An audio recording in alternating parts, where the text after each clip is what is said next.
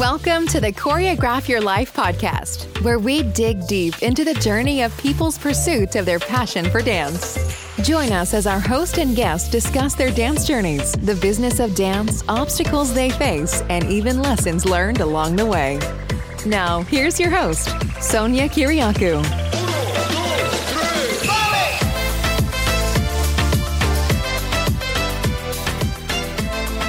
Hey guys, this is Sonia Kiriakou, and I'd like to welcome you to my episode one of Choreograph Your Life. How you all doing? I'm so excited that I'm finally starting this podcast. A little bit about me and my background and why I decided to start a podcast. So I was born in London, England, and my parents are from Cyprus, so I have a, a Greek Cypriot background. Came to Canada at age four and have stayed here in Montreal since then. Um, I was alone at the time, an only child. I then had my brother and sister. Well, I didn't have them, my parents had them, but we were growing up, um, you know, as an immigrant family in Canada. So, moving forward, as I went through school and ended up in high school, I realized that I had a lot of trouble communicating. I was just so shy and so quiet, and I just never felt myself, always felt kind of awkward. Like you could forget I was in the room.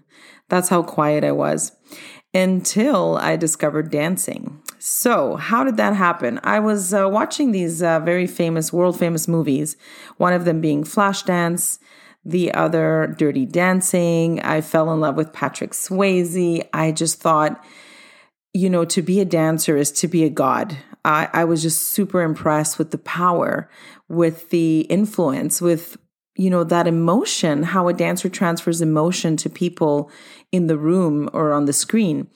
And this really touched me in a very deep part of my soul. I knew at that moment that I had to start dancing. And so I went back home and I asked my dad, Can you please, please let me sign up for dance classes? His answer was a flat out no way, not to happen. His excuse was, oh, we don't have the budget. Dancing is not a good thing. You know, that's for like not good girls, right? So, coming from a traditional background, my parents didn't really see dancing as something a good girl would do. So, they totally rejected the idea. But I had my dreams and I was hanging on to them. And I said, you know, when I'm old enough and I make my own money, I'm going to dance. So time went on. At the age of 18, I decided to move out. Also, very not traditional, uh, not a good thing to do when you're a Greek from a Greek Cypriot household. But I just felt I needed to spread my wings and become the person I wanted to be. So I, I just I left. I got a couple of jobs. I was in school and I was just making ends meet, but nonetheless, I was, you know, independent. I made I made my own decisions. I chose my life.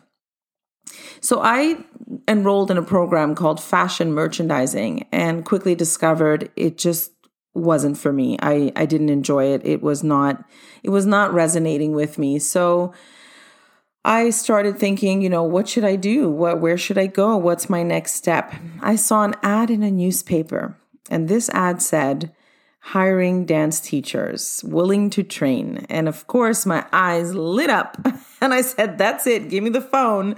I'm calling. So I did that. I went there. I got hired. I started working there. I was thrilled, thrilled, over the moon, happy with what I was doing, which was learning to dance, uh, basically focused on Latin and ballroom, learning about the technique, the history of the dances, but most importantly, learning how to communicate with people. This was a huge, huge skill and a big, big, big, you know, roadblock for me because I was shy and I just couldn't even look people in the eye. So, um, becoming a dance teacher definitely changed um, me as a person. I, I became more confident. I mean, it took many, many years, but this is definitely what put me in that direction. So I worked there for a while, and a couple years later, um, you know, things started getting tough. the The bills weren't being paid. You know, like uh, the tough part at that moment was, you know, not enough money, basically, and I couldn't pay my bills to live on my own to um, to pay for my training and to just live. So my parents, you know, were putting pressure and they said, When are you going to get the real job, Sonia? Okay, you had your fun. Now it's time to get serious. Of course, I despised hearing that. And I will definitely be doing an episode on these this concept, this stigma that, you know, dance or art cannot be your real job. You know, that I basically tell people I have an unreal job because that's what I do. Um, I went to work in an office and I was miserable. I hated waking up, I hated going there. I just hated every minute of it. I was dying a slow death, and I knew that I needed to get back to dancing. So I reached out to one of the people I knew from the dance studio that I used to dance with, and we had a really good connection. And I said, Hey, let's start a dance troupe. Why not? You know, let's get back into dancing. And he said, Let's go. I love the idea. We started a dance team. We started practicing. We put out an ad for auditions for dancers. We got a group together. We started creating choreographies. I was back in my zone. I was loving every minute of it. And of course, my parents weren't, but you know, at the time I said, I don't care. I'm going for it. This is my passion. This is what I want to pursue. So the person I was doing this with was, uh, his name is Sam, and a really good friend of mine, and just her phone, and he says, and here they are, the sonata dancers. And I was like, ew, that just feels weird. it didn't really work for me. We did the show, everything went well. But then after, you know, we're driving home and I said, Sam, I don't know about that name. Do you think you can come up with something else? Because it wasn't really grooving with me. And he said, yeah, you know what? Let me think about it. A couple of days go by, comes to practice. He says, okay, I've got something else. I said, what is it? He says, San Tropez. And I said, wow, I'm intrigued. It's interesting. What does it mean? And he said San, like San Juan, Santo Domingo, like basically South America. And Tropez, referencing Saint Tropez in France, uh, the vibe, the culture of the Europeans that love to party and love music. And I said, okay.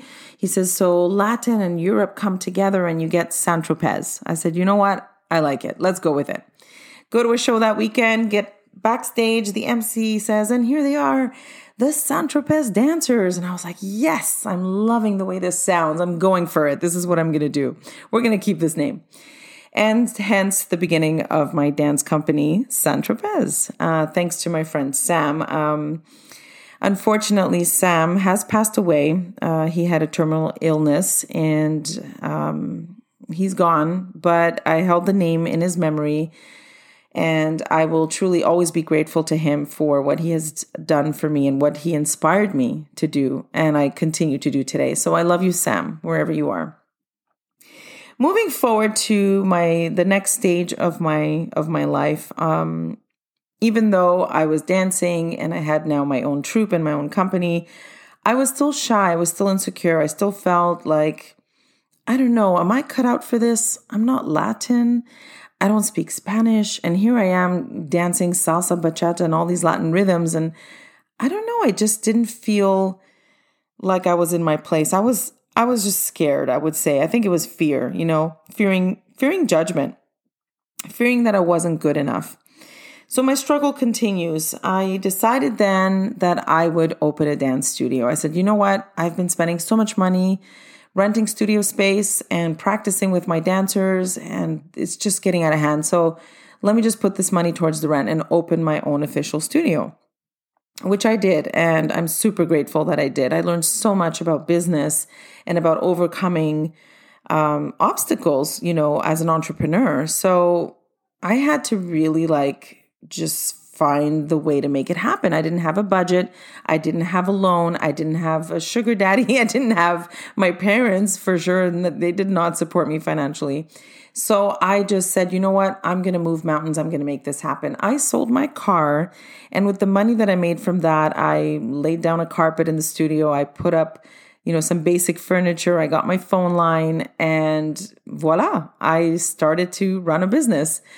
Um, so that started going in the way I wanted it to go in the sense that I was, you know, happy that I got there, but it was it was a tough start, guys. It wasn't like tons of students were breaking down the doors to come in and, you know, buy dance classes. Like I had to build it up from the ground up, one day at a time, one phone call at a time, one student at a time.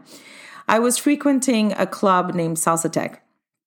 And uh, it was it's, it is still a Latin club in Montreal. Been around for thirty years. It's a staple in the Latin dance world for North America, really, truly. And I was going there quite a bit every weekend, and I got to know the owner. And he says to me one day, You know what, Sonia? You're fun, you're upbeat, you love dance. Why don't you run my dance competitions? I said, What? No, I can't do that. I don't know how to do that. Like, that's crazy. He said, Give it a try. Why not? I said, Okay. And he's going to pay me for it. I'm like, Sure. so I come uh, back on Friday the following week, and I'm all set to do this competition. And I'm going around, you know, kind of mingling with the dancers. And I get on the microphone and I said, Hey, hola, you know, barely speaking Spanish.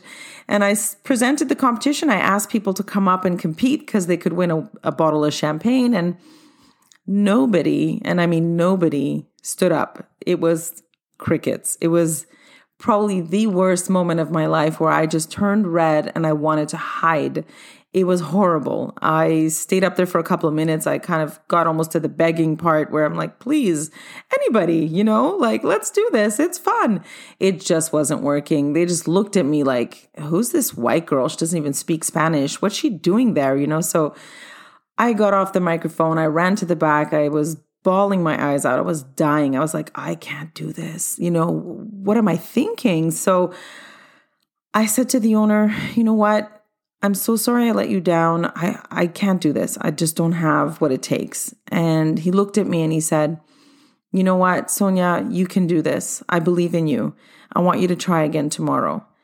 And I just couldn't believe that this man was trusting me and having, you know, this faith that I can do something that I didn't even have an ounce of belief that I could accomplish. So, I'm forever grateful for that moment because it really did change me. And, you know, um, of course, day after day, you know, doing the competition week after week, I, it got easier. People started getting more familiar with me. My Spanish improved.